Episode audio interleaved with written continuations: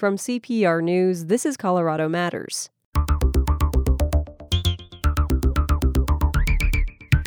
Robots, technology, jobs, and the economy add in a global pandemic, it means big changes in the workforce. That pandemic has increased by 28% the pace of automation. And things we never thought would switch earlier have been switched. But just because something can be automated doesn't mean it should be. What are the opportunities that this technology is bringing to the workplace? But what are also the challenges? To what extent is it disrupting the labor force? David Brancaccio, the host of Marketplace Morning Report, is our guest today. He says people could be forced to switch to completely new types of jobs. That's going to make some people mad. It's also going to make some people super happy because it's an enormous opportunity. Plus, which jobs are the most robot proof? I cannot donate as much now as I could when I was working, but I still feel it's important to give what I can. I gave because I've lived in Colorado for five years now and I've listened to CPR almost every single day, and I felt like it was time for me to finally step up and support all the wonderful programming.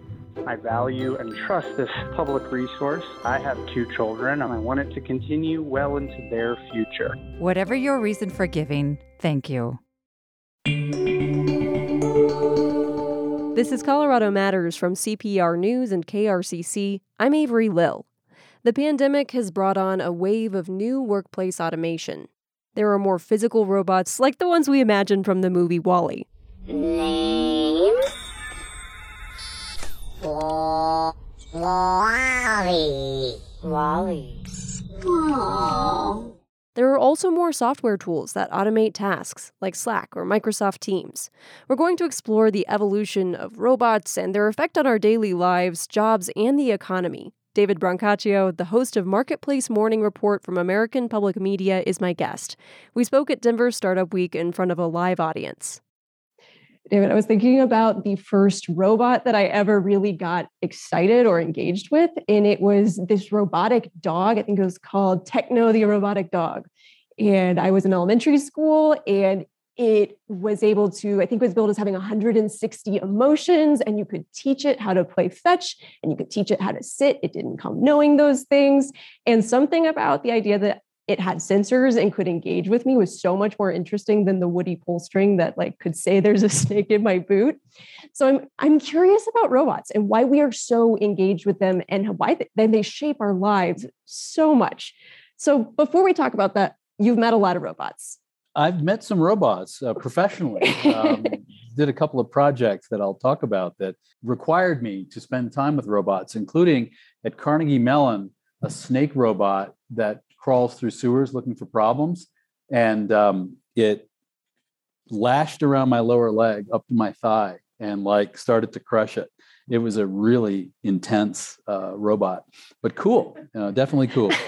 um, the, that robot dog might have been a different serial number I had. I might that might have been my one companion for my first trip across the country uh, for that project that we're going to talk about called "Robots Ate My Job." The idea was uh, I wanted to talk about automation in America. We tend to interact increasingly with machines, but it, did it get to the point, and I did this in 2012, where you could drive from the Atlantic to the Pacific? That's like a five, six day journey and never interact with a human. And we would use that to tie together a discussion of the bigger issue for my public radio listeners, which is what are the opportunities that this technology is bringing to the workplace, but what are also the challenges? To what extent is it disrupting the labor force? And um, so I got a car magazine to give me a much better car than I could ever get access to. It wasn't robotic. It was 2012. It had some minor robotic features. It had adaptive cruise control back then and a few other things. But um, I brought this silver dog. Was your dog silver? You know, I never actually got the dog. We got a real dog around that time. Oh, so you, said, Don't you, do it. you tell me, how was the dog as a companion? Because I never found out. It's still in the New York Bureau. I might ship it to you. Put in some batteries. You can finally requite. oh, my childhood dreams. Your childhood dreams can be fulfilled. Um, but first of all, I'm so glad to be here. I'm so glad to be working with CPR. I'm so glad to be back in Denver. You're the first humans I have seen in 19 months. The New York bureau, where I have my broadcast studio for my show, has been closed since March. Um, the thing is that these days, we're trying to figure out, like many businesses, how we can reopen our facilities and our newsroom. Uh, CPR is more further down the curve than we are. So right now, I go in a couple times a week to a completely empty studio, and I'm like Matt Damon in The Martian. Um, and What are you growing? yeah, exactly. and what am I fertilizing it with, right? But uh, here's the thing, and this is what ties my comment about where I'm doing my job right now with the robot trip. Right now, my audio technician is in Los Angeles, downtown. My director is in North Hollywood, California. My producer is in Astoria, Queens, New York. My reporter might be in Silver Spring, Maryland, or Austin, Texas, or Clovis, California, depending on the particular week. So the fact is, that is how we've been doing the show for years. Normally, I have a producer with me, and occasionally I see some of the reporters, but we have been distributed because technology allows this for many years. So when I went on this attempt to drive across the country to interrogate this notion of are robots, uh, we know d- robots are a disruptive force, but are they ultimately aggregate in the end an opportunity? Or are, we going to run out of jobs? The question I put to myself and also some of the listeners are asking me how alienating is it to cross the country where you can never see any people? You know, a lot of my interaction was with a Google map on the screen, not with people there are certain things you can't do if you're behind the wheel with the vow not to meet a human. You can't have barbecue at Rendezvous in Memphis. I was like right there, and I had vowed not to meet a person, and they didn't have a vending machine. So I couldn't. So I ate that day on the banks of the Mississippi with the robot dog, a frozen pizza that I had bought with self checkout cooked on the engine block of that car. It doesn't work as well as they say, by the way. It's a little limp, this here pizza. But um, here was the thing six days, it's as close as I'll ever get to an interplanetary type mission. Um, by the way, NASA uses psychological batteries of tests to figure out if crews will work together. The Russians have it, or it's more clever. They stick potential crews into a car and have them drive to Siberia. And if they don't murder each other, by the time they get there, they're like, okay, this is compatible.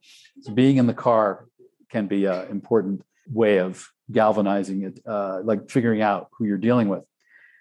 Driving alone for six days was like my normal day. I've been in training for this for years. How often do we really interact now? We're often texting anyway. We're often at the time Skype, now Zoom. Uh, days go by without me seeing more than a person or two. And I don't know if that is how I want to live my life for, in perpetuity. But in a weird way, it helped those of us who had occupations where we could socially distance. It helped prepare us for what happened during uh, technology was ready for many of us in that situation. Um, by the way, I blew it two and a half times on that journey. What were the two times? So the idea was to not interact with people. So number one lesson, if that's your goal, is don't travel with a cute robot dog. Everyone wants to talk to you. So what you need to really do is not have a cute robot dog, have a baseball cap on and put in earbuds and look down. No one will talk to you. I didn't have the heart. So people wanted to talk to me, but I sort of moved on. But um, pulling into oh in roanoke virginia i went to get the food at a grocery and i was going to do the self checkout never have an economic interaction with a human and uh, self checkouts you've done them they're impossible to do just by yourself the machines never work the bananas wouldn't scan there was a helpful person who wanted to help me and this really funny video because i was recording video of me running away from the person trying to help me so i escaped that one but then I rolled into uh, Albuquerque. No, it was somewhere in Oklahoma at midnight. And it, I picked hotels where you could swipe to get in. There were robot check in clerks. And the night manager had spotted my name in the computer and was a listener and just wanted to meet me. And I'm like, what am I going to do? Oh, I'm sorry, I'm not talking to the little people today. I mean, come on. So I declared that on the air. And the other place where I didn't blow it with people, but I blew it with technology, I had produced this. Look, I was the person figuring out the journalism of this, not just narrating it, which in television, it's often the haircut with a real journalist doing all the hard work. Um, but in this case, I was setting it up. And I had E-ZPass from back east for the bridges. And I got all the way across the country and I was 35 minutes from the goal, which was Ocean Beach in San Francisco. Had to get there for sundown because otherwise I wouldn't get good video. The Bay Bridge is not E-ZPass. So I ran the toll. It's on tape. And some listener wrote saying, that's just cheating. That's like your, your, your strategy for getting food was to climb in a window and steal it. And fair enough, uh, fair enough. But in the end, um, I had to get there for um, bad planning on my part. But the fuel for that journey that led to what you might consider people in the room here for uh, Startup Denver might find more useful for your thinking is the follow up journey that I did. That was not called Robots Ate My Job, that was called Robot Proof Jobs. And, you know, every, if you talk to most, many mainstream economists for many years, they would say, yeah, I know technology is disruptive, but in the end, more and better jobs accrue. Technology destroyed 98% of agriculture jobs in America, but those are backbreaking jobs in the sun and dangerous. And ultimately you had the industrial revolution where people had hard jobs but not as hard as agriculture and productivity was increased by the technology and society had benefits so what economists tend to tell you is stop worrying about the robots. And by oh, robots i don't just mean robots like our dog. I also mean automation. I'm talking about software. I'm talking about digitization. What got my attention was some work out of mit among other places that showed that there's a possibility, there's a, a scenario, not necessarily our definite destiny, that ultimately fewer jobs are created in the future to make up for the ones that are lost. And nobody, nobody I talked to ever made the case that it's not highly disruptive.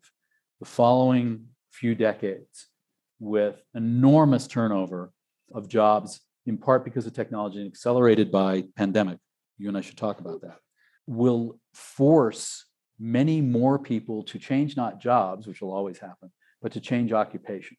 And that's going to make some people mad. It's also going to make some people super happy because it's an enormous opportunity. And the people in this room thinking about technology and actual technologists have an enormous opportunity here. But it's also something our we have to think about as citizens and people have to think about as who are interested in public policy because a mad, angry population, because of all the uh, disruption, is not a happy place, and it it can alter our politics in destructive ways. So I've been doing a lot of thinking about that. Automation has been with us. It's not new. We learned to use washing machines and dishwashers, and that completely changed the way the access to the workforce for many people. I'm curious about what's different about robots and automation now that's so much more disruptive than they were 100 years ago, say. It's a great question. Um, by the way, just a side note on washers and dryers. When they were introduced, they were going to liberate in that society the housewife because you wouldn't have all this drudgery. All that happened is that people's requirements for clean clothes went up. And you should look at those studies. It, now we want we can never wear something twice, and it didn't help that much. Um, it helps some. I mean, for heaven's sakes, who here has used a mangle the device to squeeze the. We don't have wash day anymore. we don't have wash day anymore.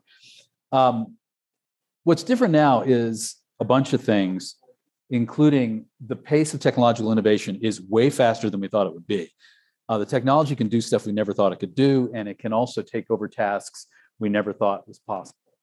We used to think that the manual labor are the ones most vulnerable to technology what some really interesting research by McKinsey Global Institute, which is a side institute. It's not the consulting firm per se, but it's allied with it.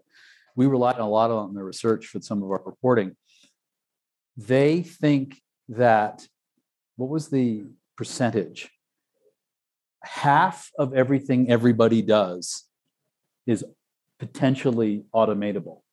And that figure would not have been that high five years ago and 10 years ago. Um, it represents, they found $16 trillion in wages. And don't miss the point that it's not like just a certain occupation is going to disappear. And if you don't have the cursed occupation, you're okay.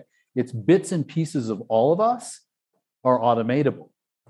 A really important question to ask, though, and the McKinsey people do this. I'm grabbing grabbing my phone to, to do something. An important point is that we automatable doesn't mean it will be automated. Uh, it may be too expensive or just silly or not socially acceptable. There is um, a study of the legal system, judges in happened to be in Israel, and they found that judges' decisions are greatly influenced by time of day and how close they are to having had a meal, or if they're getting hangry. Their sentences are tougher when they're hungry. So that means human judges, in a sense, are are very fallible. And there is some AI that has shown in a test in Europe that's been pretty effective at predicting. It looked at retrospectively at cases. The AI looked about looked tried to come up with what its judgment would be, and it's not perfect, but it's spookily not bad at coming up with the same kind of thing. So let's say we'll turn judges into uh, software. That's going to be a long road to sell to human beings right? That's not the first place they're going to automate. So there's there's all those things holding automation back. But then came pandemic. And if my reporting robots ate my job and then 5 years later robot proof jobs and we should talk about the proof ones that predated pandemic. But the latest models that smart people are trying to use to think about some of these things finds that pandemic has increased by 28% the pace of automation. And things we never thought would switch earlier have been switched because of the new factor placed in there of we're not so sure we want people face to face as often in certain occupations. So there's now a premium on technology. This famous economist out of MIT, Daron Acemoglu, he says among many other things, that recessions always bring about a burst in turning to technology by business. And it sticks. It sticks. So you can take that notion of if you enter hard hard times and that there's a greater push to technology, a greater push toward you being able to get the market to accept what it is people in this room are trying to place in the market. Um, the pandemic is going to be that on steroids. So major disruption. But again, there are plenty of scenarios that in the end we end up with better jobs that are more productive. We couldn't figure out why technology wasn't increasing our productivity for all these years. It was the weird mystery that was happening, and we kept reporting on it. And I would call famous economists, and they would go, "The Italians have this uh, shrug. It's like goes like this, Buh! and it means I don't know." And I'd say, "How come productivity isn't going up? We're all buying computers, and we got the internet. Buh!" Uh, now it's happening. Productivity is going up. Um, so it's starting to take hold. But robot proof jobs is an interesting question. It's not often what you think. It turns out, Avery and I were talking, yeah. tree pruner is pretty resistant. Although there is a startup here in Denver that does electrified care of greenery, I noticed, which is cool but I assume it's the more regular landscapes. But trees are custom. That's why we love our trees, and they're funky. And apparently, it was, it's been judged by people smarter than me that that's not going to be the first place that automation is going to come. But all right, how about the poor person who spent all those years going through college, into medical school, residency to be a radiologist? That's vulnerable it means it's not doesn't mean there's not going to be any radiologists in this world. There'll be some very happy radiologists because using technology, they're going to be really productive. But the number of radiologists is going to go down because the machines will be able to go through more routine cases, pathologists and stuff, same kind of thing. So stuff where people got some pretty good in, invested in what should be highly compensated, skilled work may find that those are not necessarily the jobs of the future. I'm lucky that I'm in one of these places that uh, there ain't going to be any nasty robots taking my job, except, hey Siri, what's the Dow Jones Industrial Average? Dow Jones Industrial Average was up 0.98% today, trading at 34,754. That's not my job, but it's a piece of my job. There are people, I don't know if there's anybody in the room, who come for the silly stock market indicators to know if the world has come to an end and stay for the workplace culture and innovation stories that hopefully we're doing. But there is an AI that's been writing corporate earnings narratives in Forbes magazine, Forbes, I think it is, for years now, with a company called Narrative Sciences. It's not bad. I mean, you always would have given the, that, unless it was like Enron going down the tubes 20 years ago. You gave that to grown up reporters, but it would be the entry level people writing their earnings, the meat and potato stuff. And this thing does an okay thing. Sports reporting, high school level, great sports reporting is nothing that a robot could do. But run of the mill stuff, uh, there's a Tampa Papers had an AI doing police blotter coverage for 15 years.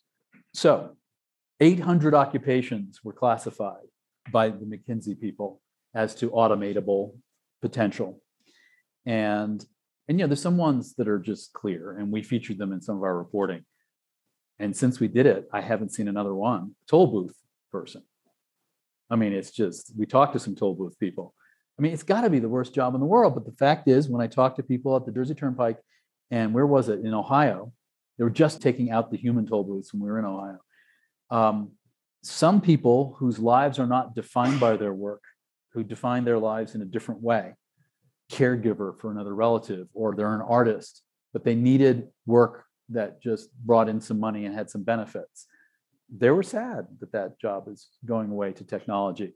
On the outside looking in, you're like, it's got to be the worst job, especially during COVID, people breathing on you and you're giving them change.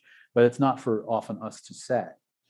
But what is the least robotizable, safest, robot proof job in America? And I've been waiting to tell you this. That's why I came out here, uh, given what the, what the prompt is Startup Denver. A very non robotizable job is CEO. And McKinsey found that, a leader.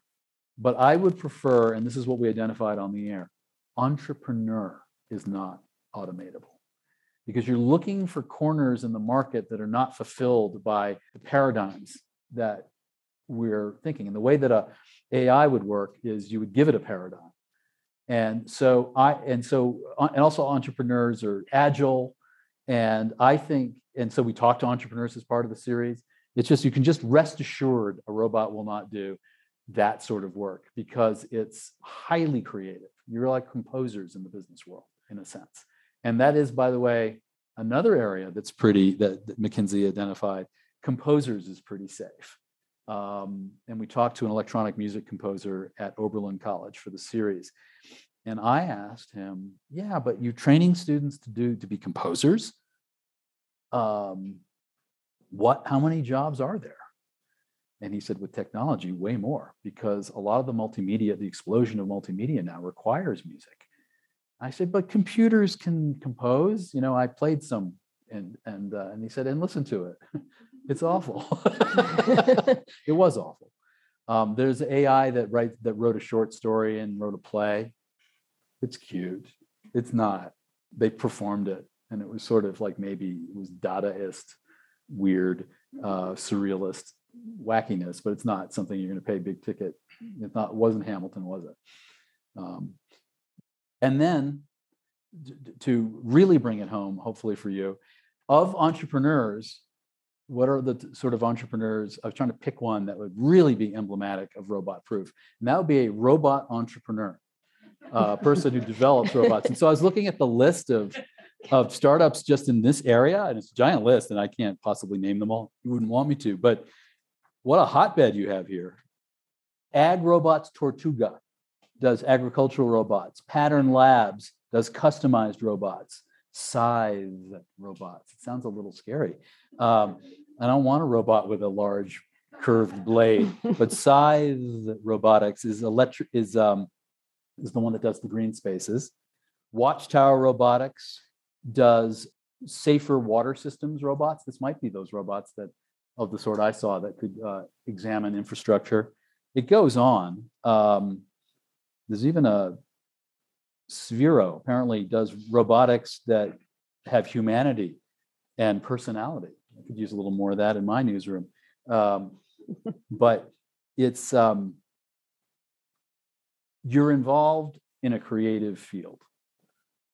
You're like poets, but using a different sort of canvas, which is um, taking lots of information and, and helping people see the world in a different way, the way you do, to meet a need that is unmet.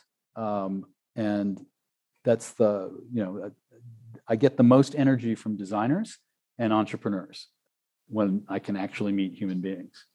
Graphic designers are, uh, that's a different conference that we can do sometime, but uh, some enlightened companies invite designers to have a seat on the board because of their superpower to um, look at the world in a different place and communicate in a different way. Um, but entrepreneurs share that in a way.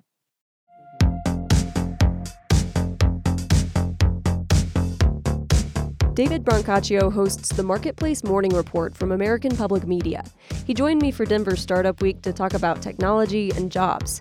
After the break, how the pandemic has changed automation, which jobs have changed the most, and gender disparities. I'm Avery Lill. This is Colorado Matters from CPR News and KRCC.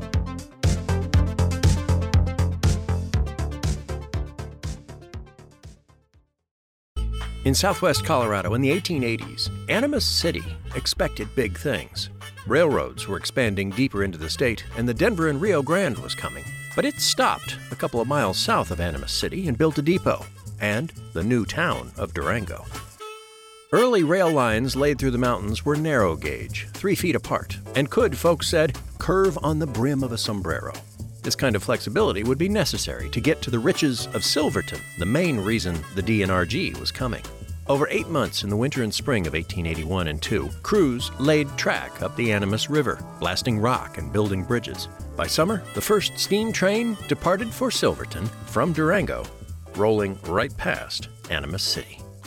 Animas City dissolved into Durango in the 1940s, but the train to Silverton is still on the track hauling thousands of tourists every year. A Colorado postcard from Colorado Public Radio. Robots, technology, jobs, and the economy add in a global pandemic, it means big changes in the workforce for people in all kinds of jobs, including entrepreneurs and innovators. We're getting perspective from David Brancaccio, host of the Marketplace Morning Report. He joined me recently with a live audience at Denver Startup Week. Tell me about what you found in the ways that automation has changed since the pandemic and specifically the kinds of jobs that have changed the most that maybe we wouldn't have seen changing so quickly or in that direction. I was so hoping you were going to ask me something like that and we didn't rig all this up in advance. Uh, we talked casually about what we would talk about. Um, i've looked at the figures and um, in 2020 the first pandemic year um, 4.4 million new enterprises were started in america and that's uh, up 24% from 2019. So cynics among you are like, well, sole proprietorships, nothing wrong with that, but that's not going to be a great engine of, of employment. The Census Bureau later came out with data that showed that um, how many percentage? I think it was 16% of the new startups in 2020 are uh, in a category of likely to employ people.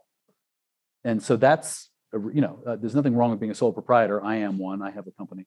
But, um, but if you're thinking about jobs of the future that will build on themselves, it's these other companies. And that's a lot of people who were able to be lucky enough to save a little bit because of how the pandemic, its effects were distributed so unequally took the opportunity to try to start uh, enterprises. And it's really interesting to see of those entrepreneurs when you look uh, breakdowns by race. A lot of people of color started businesses in the first pandemic year, um, and that has the potential for some social change. But Avery and I were shocked when we shared an article about your question Um, the research was done for the National Bureau of Economic Research. It happens to be done out of Canada, but it's about the US. It took a look at occupations across America that were vulnerable to you getting COVID. And you know which ones some of those are, right? Retail was medium risk. Uh, working in a factory with uh, that processes meat is very high risk. Dental hygienist is a nightmare, really is uh, on that point. So they said, okay, what's vulnerable? And then they mapped it across what's automatable. So what's got the double whammy of vulnerability? And they did it by like county. Coloradans, the overall risk of the double whammy is not that high in Colorado. There are hot spots for being where industries are centered where COVID risk is higher, but the automatable jobs, it's not that much of a hotbed for that. Part of it is the knowledge economy that you've developed here, which is nice that it's robust like this. But where we were talking, that it just, I wanted you to know this, it stopped me on my tracks and it ignited some really uh, a conversation in our newsroom about coverage. Um, there's a huge, it's hugely gendered. Uh, the most vulnerable jobs, uh, double the amount of vulnerable jobs are uh, uh, uh, are held by women. Now, because women have a lot of those low wage jobs in which they're they're connected to people that that also have a routine that could be automatable. And if you're thinking about issues of equity, it's something that you really have to absorb. Um, I will tell you that in a lot of the country, and certainly it was the case in Colorado, that this effect is for people who don't have college degrees. If you have less than a college degree, that's where you see this. For people with BAs, the gender disparity disappears. There isn't a gender disparity in the double whammy vulnerability, automation, and COVID. Um, and uh, in Colorado, you just like for people with college educations. But isn't that the problem with America? Is that we, and it's certainly the problem with pandemic, has been it's distributed so unequally. So most robot proof job entrepreneur better still i would robot entrepreneur. So i had talked to a robot budding robot entrepreneur who became an entrepreneur in the original series in 2012 he was a graduate student at carnegie mellon university in pittsburgh. When i caught up with him five years later he had a robot company. He had start he'd done a startup and he had employees. And it's called hebi robotics in pittsburgh h-e-b-i and so I uh, contacted him the other night and I said, I'm going to Denver. And we were talking to people who are really engaged in um, thinking about entrepreneurship. How's it been going?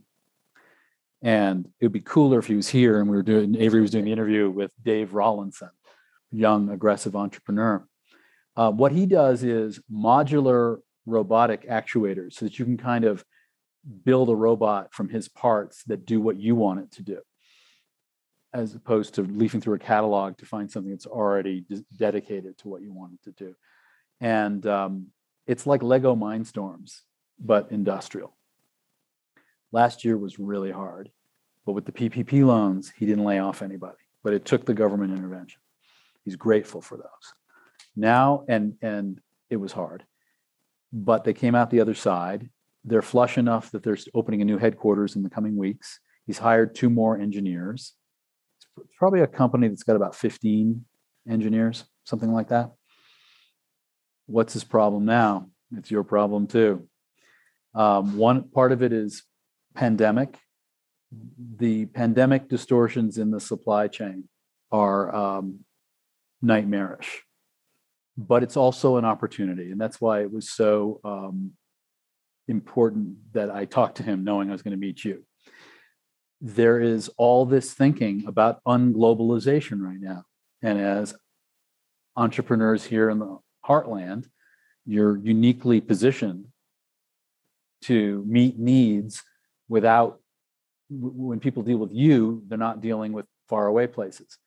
But they're also seeking cre- uh, the ability to do industrial processes that allow for creative solutions when other bits of the supply chain fall through. He said uh, pandemic distortions generally for his business are it's weird, but he used the word bonkers if it's connected to semiconductor stuff. It's just out of control. You just don't know when you get the stuff. So his customers are looking for ways that they can have, you know, he he thinks he's in a, a strong position with this modular approach, so that if this piece of the of the uh, assembly line breaks down and a part's not coming for nine months, back order from hell. You know, Americans are really good at freestyling interesting approaches to problems. There's a study by um, the people who do the, the World Economic Forum, the people who do Davos, Switzerland, that gathering at the ski resort, which the great and the good all show up every uh, February, it is, right? I think it's February, not January. And um, in the couple years leading up into pandemic, from 2014 to 2019, 55% of businesses that they rigorously polled said that they were going to be investing in the coming years in new technology to speed up their processes and, and automation. And when they asked recently, it's 75%. Now you're like, how could anyone have answered no before pandemic? But the fact is, a lot of businesses did say, well, we've got the computers we need and we'll upgrade to Windows 11 when that happens. But they weren't thinking bigger.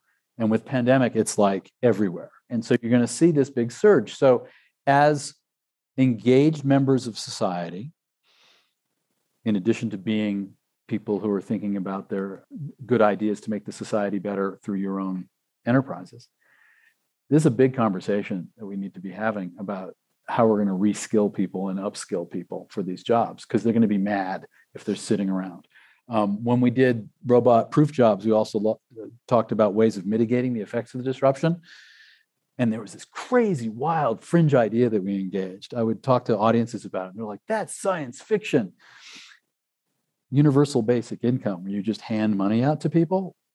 And pandemic came and we had one. We, have, we had one. We handed money out to people. And it kind of worked.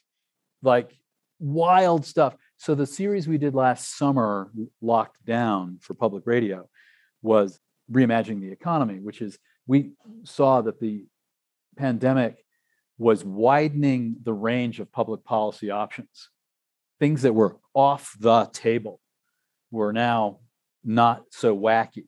And so, what are people? What are some of those ideas? And we um, we shared some of them. Um, these would be structural changes to the economy, and it's always a mystery to me. And we are the most entrepreneurial country. Um, Sweden, you'd think they'd be pretty entrepreneurial. It was so unentrepreneurial that they brought in the king of Sweden to pitch the idea of it's okay to be an entrepreneur. And I was reading an article about this. The deal was this with entrepreneurship means failure too, right? A lot of stuff doesn't work. In Sweden, apparently, if you had an enterprise that went belly up, you were done. You were not marriageable. You would you could not find a mate.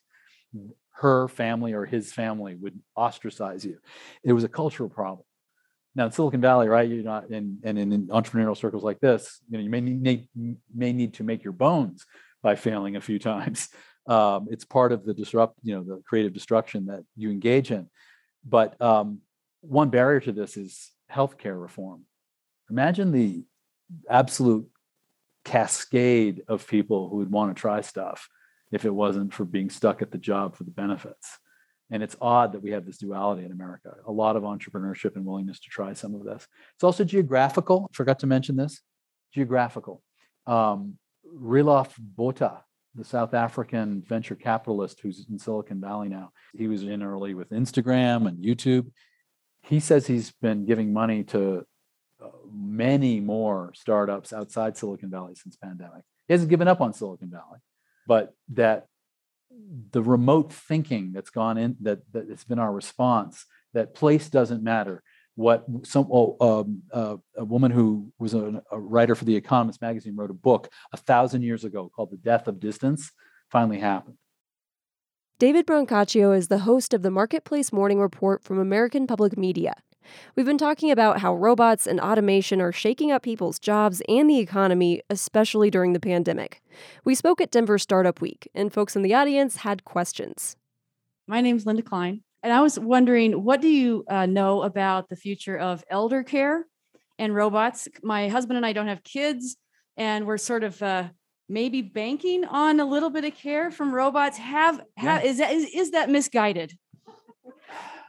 I'm so glad that's the greatest question because there's three part thing that I want that it raises. Let me be brief about all. So the Japanese have been really focused on this because of their aging population for decades. And so the humanoid robots are coming out of Japan in part to deal with this. Um, we all in this room know about the uncanny valley. When you make a humanoid robot look too close to human, it gets creepy. There's that issue. But um, one of the most robot proof human occupations that they still think will be um, a lot of opportunities for people is in caregiving. But there's a disconnect with how much those workers get paid.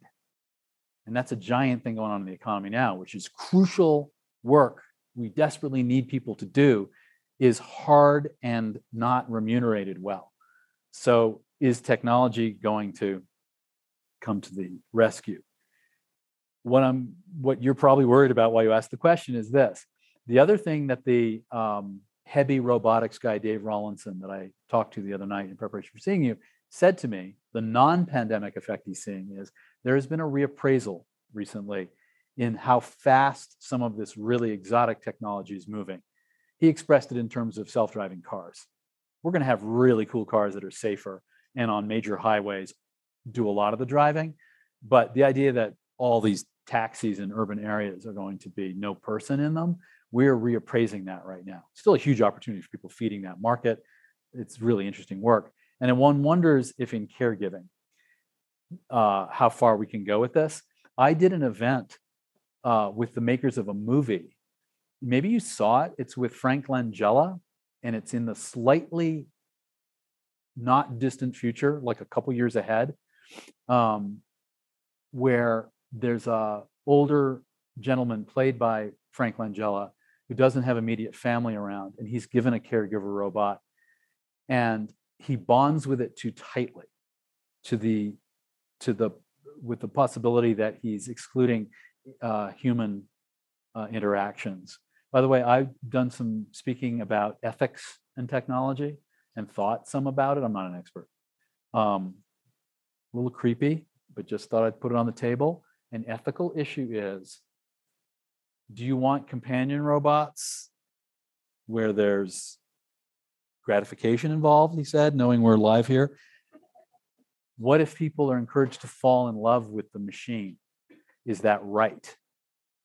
Um, but part three of what you raised, I haven't fully answered it. It's going to be a solution because it's a huge need.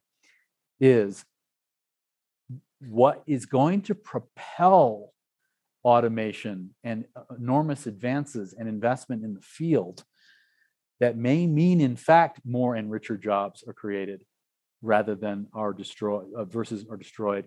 Are demographics. We're aging as a population. There's not enough people to do the work that's needed.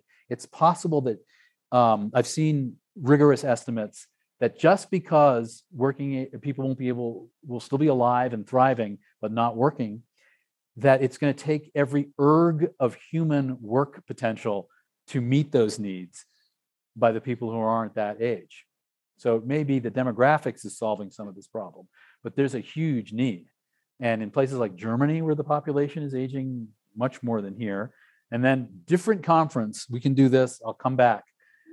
Think about the personal finance issue here.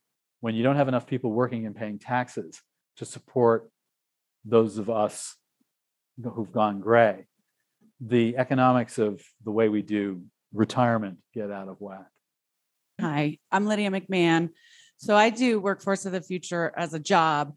And I think you kind of touched on reskilling, but the two barriers I see is individual motivation and academic partners. There's really not a lot of part-time programs for people to go to when they have a full-time job and there it's a little hard to convince people that things are changing sometimes when they're you know busy taking care of families and working and they really don't feel like they have space to take on school so i wonder what your research and reporting has found some of the problem of people being unwilling is a sense of betrayal from what's happened in the past.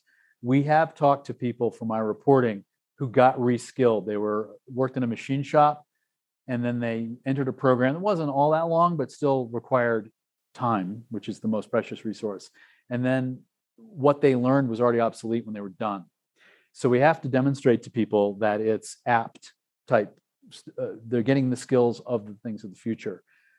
The, it's a real moment in which people are saying to themselves, the pandemic has forced them into this uh, mindset where they're they're less willing to do crappy jobs, drudge work, service sector, dangerous, unappreciated jobs for low pay.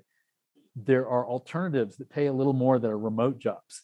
Uh, insurance company that will let you process some of their data without you getting in the way of COVID, or just bosses being mean to you. And so there's competition. So people are rethinking and so in that case, they may also be thinking, what do I do want to be doing? And, I, and, and how should I get the chops necessary to do this? But I, I saw that in Australia, in the state of New South Wales, they had done a rigorous analysis of what are going to be the big jobs in their area 20 years from now. And coming here, I was like, gee, I should find out if Denver has done that. Have they? There was a future proof report that came out maybe like three years ago, and it really focused on more the human skills like communication, creativity, some of the things you were talking about, and then digital fluency, data literacy, things like that. So not specific jobs. That's really good for skills. like school kids because you want to know the generic skills because the some of the jobs of the future have not been invented, right? Right. But Michigan has tried to figure out near term next 10 years kind of thing and then link the info with community colleges and trade schools so that you don't go in and, and, and get some wacky training in something that won't be useful. Um, I don't know how fully effective it is, but the, I think the intention is really good. Yes, hi, my name's Kevin Cheek. I'm wondering about the mismatch of people with skills looking for jobs and people needing to hire people. It's very hard for a lot of companies, restaurants, bars, et cetera, right now to staff up. I do know there are young people with college degrees and good skills that are having trouble finding jobs. How do you think that's one, the result of the pandemic, of course, and uh, the increase in innovation and automation? How is that going to play out, and how does that provide opportunities for everyone in this room? Yeah, I mean, look, uh, it is something that we're interrogating daily now, this weird moment. But food service is an enormous opportunity. Uh, there's going to be like at the airport, the touchscreens and food prep. I talked to a restaurateur in um, New York who had a not super high end restaurant, but a nice restaurant. And he thinks that that category of not fast, fast casual Chipotle, but not super fancy pants, 57th Street, stratospheric stuff. He thinks the whole classes of those restaurants are going out of business because if you want to deal ethically with your employees, pay them reasonably enough to attract them also, give them, not overburden them with 60 hour weeks. Diners haven't figured out the fact that they're going to need to pay more for that yet and that there's going to be a lot of disruption. But it is true that we're still hearing people are like, I can't find jobs. And I don't know if it's that people have fantasy jobs, like the greatest job in the world they're holding out for. Um, it seems like there's a lot of interesting jobs that are there for the taking. Um, and that old arguments about there's nothing out there, this is not the moment we're seeing this. But that's 75% of business executives who are in position to make the decisions about investment in technology, saying they are going to bring on more technology in the coming few years is crazy opportunity for people in the room. Thank you all so much for being here. David, thank you for sharing. Of course, my pleasure. Great meeting everybody. David Brancaccio hosts the Marketplace Morning Report from American Public Media. He joined me at Denver Startup Week to talk about robots, the evolution of automation, and what it means in the workplace. Thanks for joining us today. I'm Avery Lill. This is Colorado Matters from CPR News and KRCC.